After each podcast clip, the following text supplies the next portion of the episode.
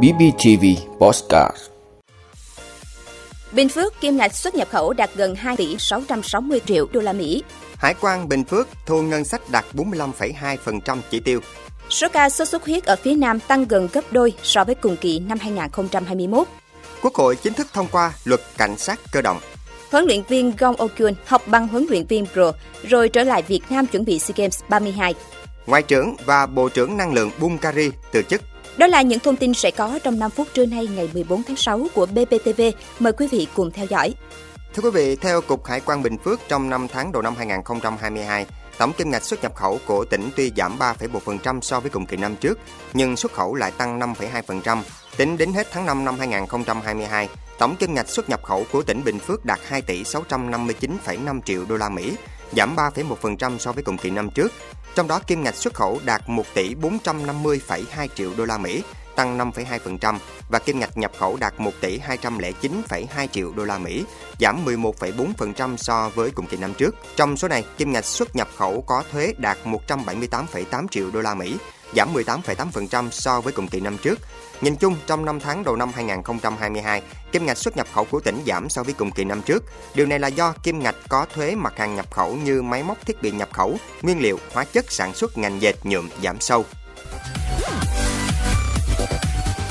Thưa quý vị, theo Cục Hải quan Bình Phước, số thu ngân sách 6 tháng đầu năm 2022 của đơn vị là khoảng 520 tỷ đồng, đạt 45,2% chỉ tiêu Ủy ban Nhân dân tỉnh giao. Trung bình mỗi tháng, Cục Hải quan Bình Phước thu được 87 tỷ đồng, nâng số thu ngân sách trong 6 tháng đầu năm 2022 của đơn vị này là 520 tỷ đồng, đạt 45,2% chỉ tiêu Bộ Tài chính và Ủy ban Nhân dân tỉnh giao. Để hoàn thành dự toán thu được giao, Cục Hải quan Bình Phước đã đưa ra một số giải pháp như tạo điều kiện tối đa cho doanh nghiệp tham gia hoạt động xuất nhập khẩu, tăng cường quản lý thuế, thu hồi nợ thuế, kịp thời kiểm tra sau thông quan, quản lý rủi ro, nắm bắt hoạt động xuất nhập khẩu của các doanh nghiệp nộp thuế lớn, các dự án lớn để đánh giá nguồn thu một cách kịp thời, chính xác.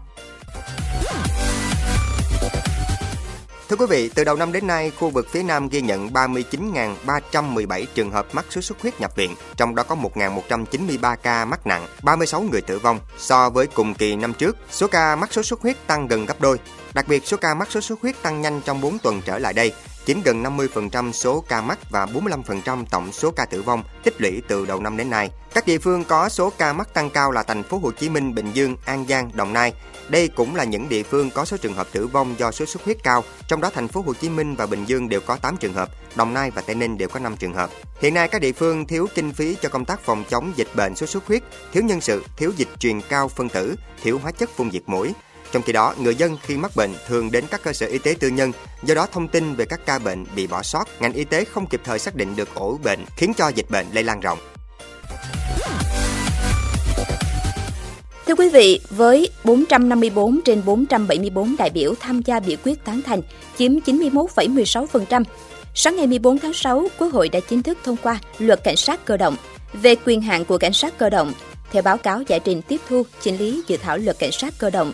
Ủy ban Thường vụ Quốc hội thấy rằng hiện nay khu vực cấm bay, khu vực hạn chế bay đối với tàu bay không người lái và các phương tiện bay siêu nhẹ đang được quy định và thực hiện theo quyết định số 18/2020 của Thủ tướng Chính phủ nhằm tạo cơ sở pháp lý để cảnh sát cơ động thực hiện nhiệm vụ bảo vệ mục tiêu quy định tại điểm C khoản 3 điều 9. Dự thảo luật đã bổ sung quyền hạn tại khoản 3 điều này. Ủy ban Thường vụ Quốc hội đã yêu cầu Bộ Công an phối hợp với Bộ Quốc phòng tham mưu đề xuất sửa đổi bổ sung các quy định liên quan để xác định phạm vi khu vực cấm bay, khu vực hạn chế bay và phân công trách nhiệm phù hợp với chức năng nhiệm vụ và khả năng của cảnh sát cơ động. Trường hợp xâm phạm hoặc đe dọa xâm phạm khu vực bảo vệ mục tiêu mà vượt quá khả năng thì cảnh sát cơ động có trách nhiệm phối hợp với các lực lượng khác để xử lý hiệu quả. Vì vậy, Ủy ban Thường vụ Quốc hội kính đề nghị Quốc hội cho giữ như dự thảo luật. Bên cạnh đó, để đảm bảo thực hiện hiệu quả nhiệm vụ chống khủng bố, giải cứu con tin và tránh thương vong, tổn thất lực lượng khi vào công trình, trụ sở, nhà ở, phương tiện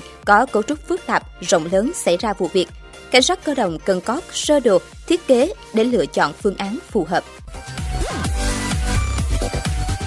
Thưa quý vị, trái với những thông tin trước đó cho rằng huấn luyện viên Gong Oh Kyun hết làm việc tại U23 Việt Nam, sắp tới ông sẽ hoàn tất khóa học huấn luyện viên pro tại Hàn Quốc rồi trở lại chuẩn bị lực lượng cho SEA Games 32. U23 Việt Nam đã kết thúc nhiệm vụ tại vòng chung kết U23 châu Á năm 2022 sau trận tứ kết với U23 Ả Rập Xê Út. Mặc dù không giành quyền đi tiếp nhưng màn trình diễn của đội đã nhận được nhiều lời động viên khích lệ của đông đảo người hâm mộ. Sau giải đấu, thầy trò huấn luyện viên Gong Oh Kyun sẽ tiếp tục hướng về phía trước với những mục tiêu mới. Về phía huấn luyện viên Gong Oh Kyun, ông sẽ tiếp tục công việc chuẩn bị lực lượng cho U23 Việt Nam hướng tới các nhiệm vụ trong năm 2023. Tổng thư ký Liên đoàn bóng đá Việt Nam VFF Lê Hoài Anh cho biết, trong thời gian tới, huấn luyện viên Gong Oh Kyun sẽ hoàn tất khóa học huấn luyện viên pro tại Hàn Quốc, sau đó sẽ trở lại Việt Nam để tiếp tục công việc. Do ASEAN 19 đã bị hoãn do ảnh hưởng dịch Covid-19, nên công việc của ông Gong chủ yếu là quan sát các giải chuyên nghiệp và các giải trẻ quốc gia để tuyển chọn lực lượng cho U23 Việt Nam phục vụ SEA Games 32 và vòng loại U23 châu Á diễn ra vào năm sau. Theo ông Lê Hoài Anh, sau khi huấn luyện viên Gong Okyun trở lại với công việc tại Việt Nam, VFF và ông sẽ có buổi họp tổng kết đánh giá kết quả tại vòng chung kết U23 châu Á năm 2022. Hai bên cũng sẽ thống nhất kế hoạch chuẩn bị cho các nhiệm vụ tiếp theo của U23 Việt Nam, giúp những lứa kế cận có sự chuẩn bị tích cực cho các giải đấu trong tương lai. Thưa quý vị, Ngoại trưởng Teodora Gentropska và Bộ trưởng Năng lượng Alexander Nikolov của Bulgaria ngày 13 tháng 6 đã từ chức sau khi đảng ITN của hai quan chức này rút khỏi chính phủ liên minh. ITN là đảng chính trị lớn nhất tại Bulgaria. Ngày 8 tháng 6, lãnh đạo đảng này, nhạc sĩ Slavi Trifonov, thông báo đảng của ông sẽ rút khỏi chính phủ do những bất đồng với ba đối tác khác trong liên minh liên quan tới vấn đề ngân sách cũng như việc ủng hộ Bắc Macedonia gia nhập Liên minh châu Âu EU. Phó Thủ tướng Bulgaria Grozdan Karazov đã từ chức một ngày sau quyết định này của ông Trifonov. Việc Ngoại trưởng Genjovska từ chức mới chỉ được truyền thông trong nước đưa tin, trong khi Bộ Năng lượng Bulgaria xác nhận Bộ trưởng Nikolov đã rời nhiệm sở. Thủ tướng Bulgaria Kirin Petkov của đảng PP hy vọng duy trì chính phủ thiểu số ngay cả sau khi liên minh sụp đổ. Bulgaria đã tổ chức 3 cuộc bầu cử quốc hội bất ngờ vào năm ngoái khi mà không đảng nào có thể đứng ra thành lập chính phủ. Tháng 11 năm 2021, các nghị sĩ đã thành lập một liên minh gồm 4 đảng là PP, Đảng Xã hội Bulgaria, ITN và Đảng Dân chủ Bulgaria, qua đó chấm dứt cuộc khủng hoảng.